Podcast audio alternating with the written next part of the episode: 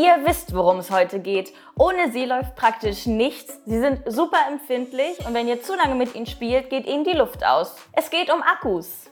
Akkus bestimmen grundsätzlich, wie unser Alltag aussieht. Wir alle sind in unserem Alltag auf Akkus angewiesen. Aber wie benutzen wir sie so, dass sie möglichst lange halten? Und warum macht mein Akku eigentlich immer früher schlapp?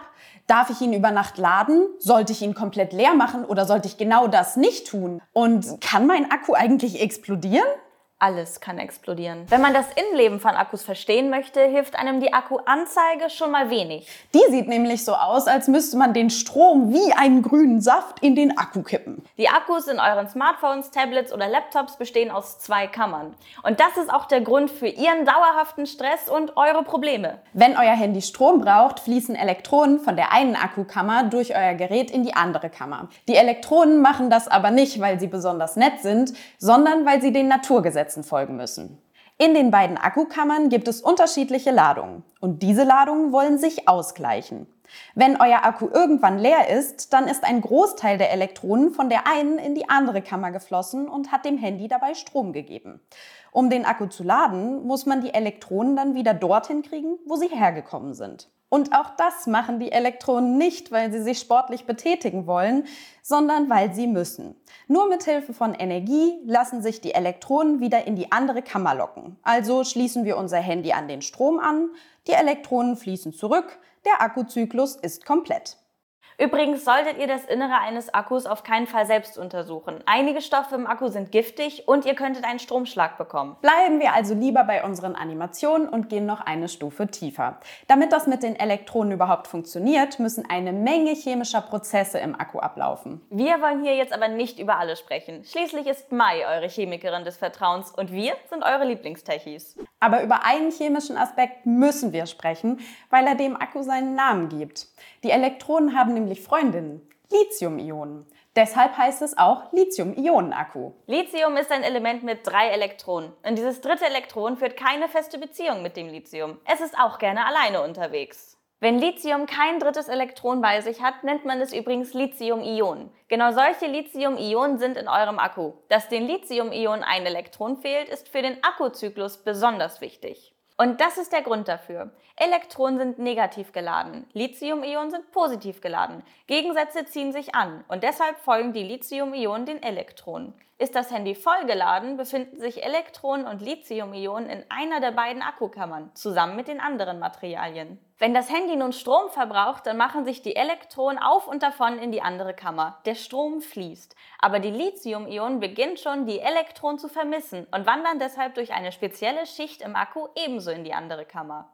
Dort bleiben sie, bis das Handy wieder aufgeladen wird und die Elektronen zurückfließen. Aber warum müssen Akkus überhaupt sterben? Der Akkuzyklus könnte doch einfach ewig so weitergehen. Der Grund für die geringe Lebensdauer sind chemische Prozesse. Während des Akkuzyklus entstehen enorme Ladungsunterschiede zwischen den beiden Akkukammern. Und diese krassen Ladungsunterschiede setzen die Teilchen unter extremen Stress. Die Teilchen wollen die Ladungsunterschiede unbedingt ausgleichen. Aus reiner Verzweiflung machen beispielsweise Lithium-Ionen dann manchmal etwas Blödes.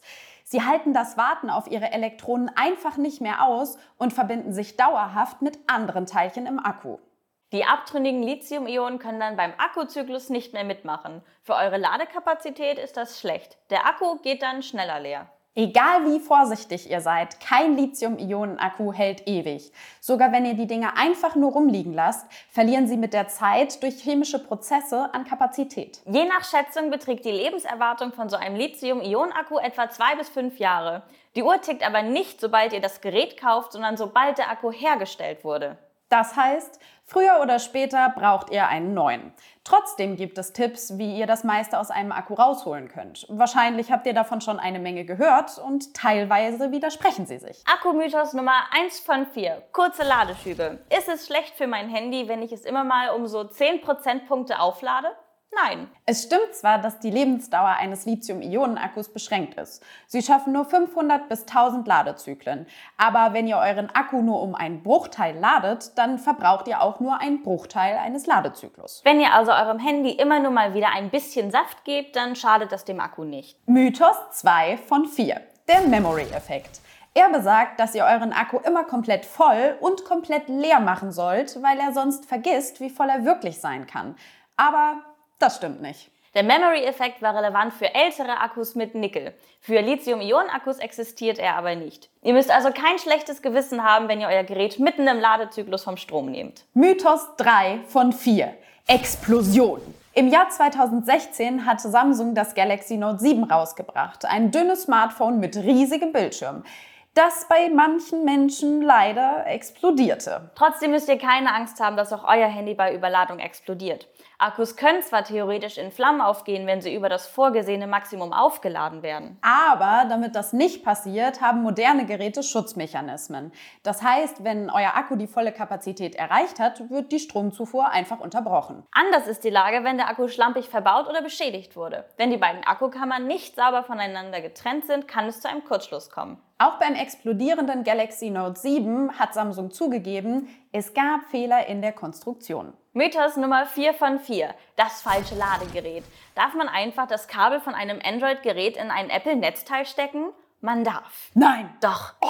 Grundsätzlich könnt ihr euer Handy mit jedem Netzteil laden, vorausgesetzt der Stecker passt. Sicher sollte es natürlich schon sein, deshalb solltet ihr euch lieber auf bekannte Firmen verlassen und nicht auf super Billigware. Eine Überladung kann nicht passieren, dafür sorgen die Schutzmechanismen im Gerät. Es kann allerdings sein, dass das Netzteil eine andere Ausgangsleistung hat. Das heißt, euer Akku lädt dann ein bisschen langsamer oder ein bisschen schneller. Gefährlich ist das nicht. Ein paar andere Akkuweisheiten, die man häufig hört, sind übrigens keine Mythen, sondern sinnvolle Tipps. Wir wissen ja jetzt, dass enorme Ladungsunterschiede den Akku am meisten unter Stress setzen. Und die stärksten Unterschiede hat man, wenn der Akku besonders voll oder besonders leer ist. ExpertInnen empfehlen deshalb, das zu vermeiden. 20 bis 30 Prozent sind ein guter Bereich, um den Akku wieder zu laden und 70 bis 80 Prozent, um ihn wieder vom Strom zu trennen. Bei diesen Grenzwerten gibt es verschiedene Schätzungen. Man muss sich also nicht sklavisch daran halten. Macht einfach euren Akku nicht komplett voll oder komplett leer. Auch Hitze und Kälte haben einen starken Einfluss auf die chemischen Prozesse im Akku. Am wohlsten fühlt sich ein Lithium-Ionen-Akku bei Raumtemperatur. Aber natürlich wollen wir im Winter und im Sommer unser Handy nicht zu Hause lassen. Was wir aber tun können, Handys, Laptops und Tablets nicht in die direkte Sonne legen. Und vor der Kälte können wir sie in einer Tasche schützen. Übrigens sollte man darauf achten, dass ein heißer oder ein kalter Akku vor dem Aufladen wieder Raumtemperatur hat. Auch wenn ihr ein Gerät über lange Zeit nicht nutzt, kann es dadurch Schaden nehmen. Das nennt man Tiefentladung. Die Tiefentladung ist ein extremer Ladezustand, den ein Akku niemals erreichen sollte. Damit es nicht so weit kommt, schaltet sich euer Handy aus, wenn er gegen 0% geht. Aus gutem Grund. Der 0% auf der Akkuanzeige ist nicht wirklich 0%. Der Akku kann darüber hinaus noch mehr Energie verlieren, aber das tut ihm überhaupt nicht gut. Sein Innenleben kann sich dabei chemisch verändern und eventuell lädt er dann gar nicht mehr. Wenn Akkus lange rumliegen, können sie also von alleine in die Tiefentladung rutschen. Deshalb bringt eure unbenutzten Geräte mit Akkus alle paar Monate mal auf einen halben Ladestand. Noch länger lebt euer Akku, wenn ihr euren Energieverbrauch am Handy runterschraubt. Dann müsst ihr weniger oft laden und verbraucht weniger von den begrenzten Ladezyklen. Zu den größten Energieschluckern, auf die wir Einfluss nehmen können, gehört die Bildschirmhelligkeit, WLAN und GPS. Schaltet diese Funktion also nur ein, wenn ihr sie braucht und dreht die Helligkeit runter. Zusätzlich könnt ihr am Handy den Energiesparmodus einschalten. Das bedeutet, dass euer Handy auf ein paar Stromfresser verzichtet. Zum Beispiel die Hintergrundprozesse einer App werden reduziert und der Bildschirm schaltet sich früher aus. Wer von euch erinnert sich noch an die Zeit, als man einfach so easy den Akku aus seinem Handy nehmen konnte? Smartphone-Firmen wissen genau, dass Lithium-Ionen-Akkus selbst bei bester Pflege nur ein paar Jahre halten. Und trotzdem werden eine Menge Handys so gebaut, dass das wichtigste Verschleißteil nicht einfach so austauschbar ist. Die Akkus sind zum Beispiel fest verklebt oder stecken in einem Gehäuse, das man nur mit speziellem Werkzeug und viel Geduld aufbekommt. Das Ergebnis, statt einem neuen Akku für 20 Euro kaufen die Menschen lieber ein neues Handy für mehrere hundert Euro. Es gibt verstörend wenig aktuelle, qualitativ hochwertige Android-Modelle, bei denen man ohne weiteres den Akku wechseln kann.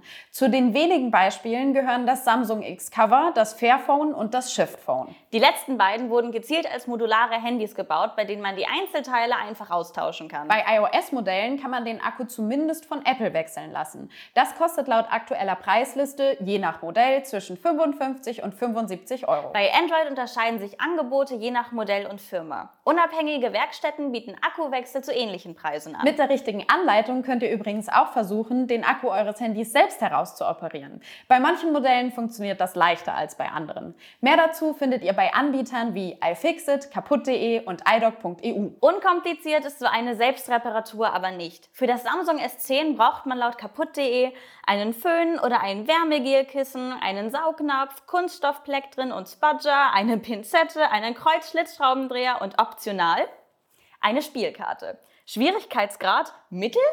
Dafür kosten die Werkzeuge mit Ersatzakku nur rund 30 Euro. Am besten ist es aber natürlich, wenn die Akkus einfach möglichst lange halten. Weitere Infos und Quellen findet ihr in den Show Notes. Und wenn ihr uns nicht nur hören, sondern auch sehen wollt, abonniert uns auf YouTube.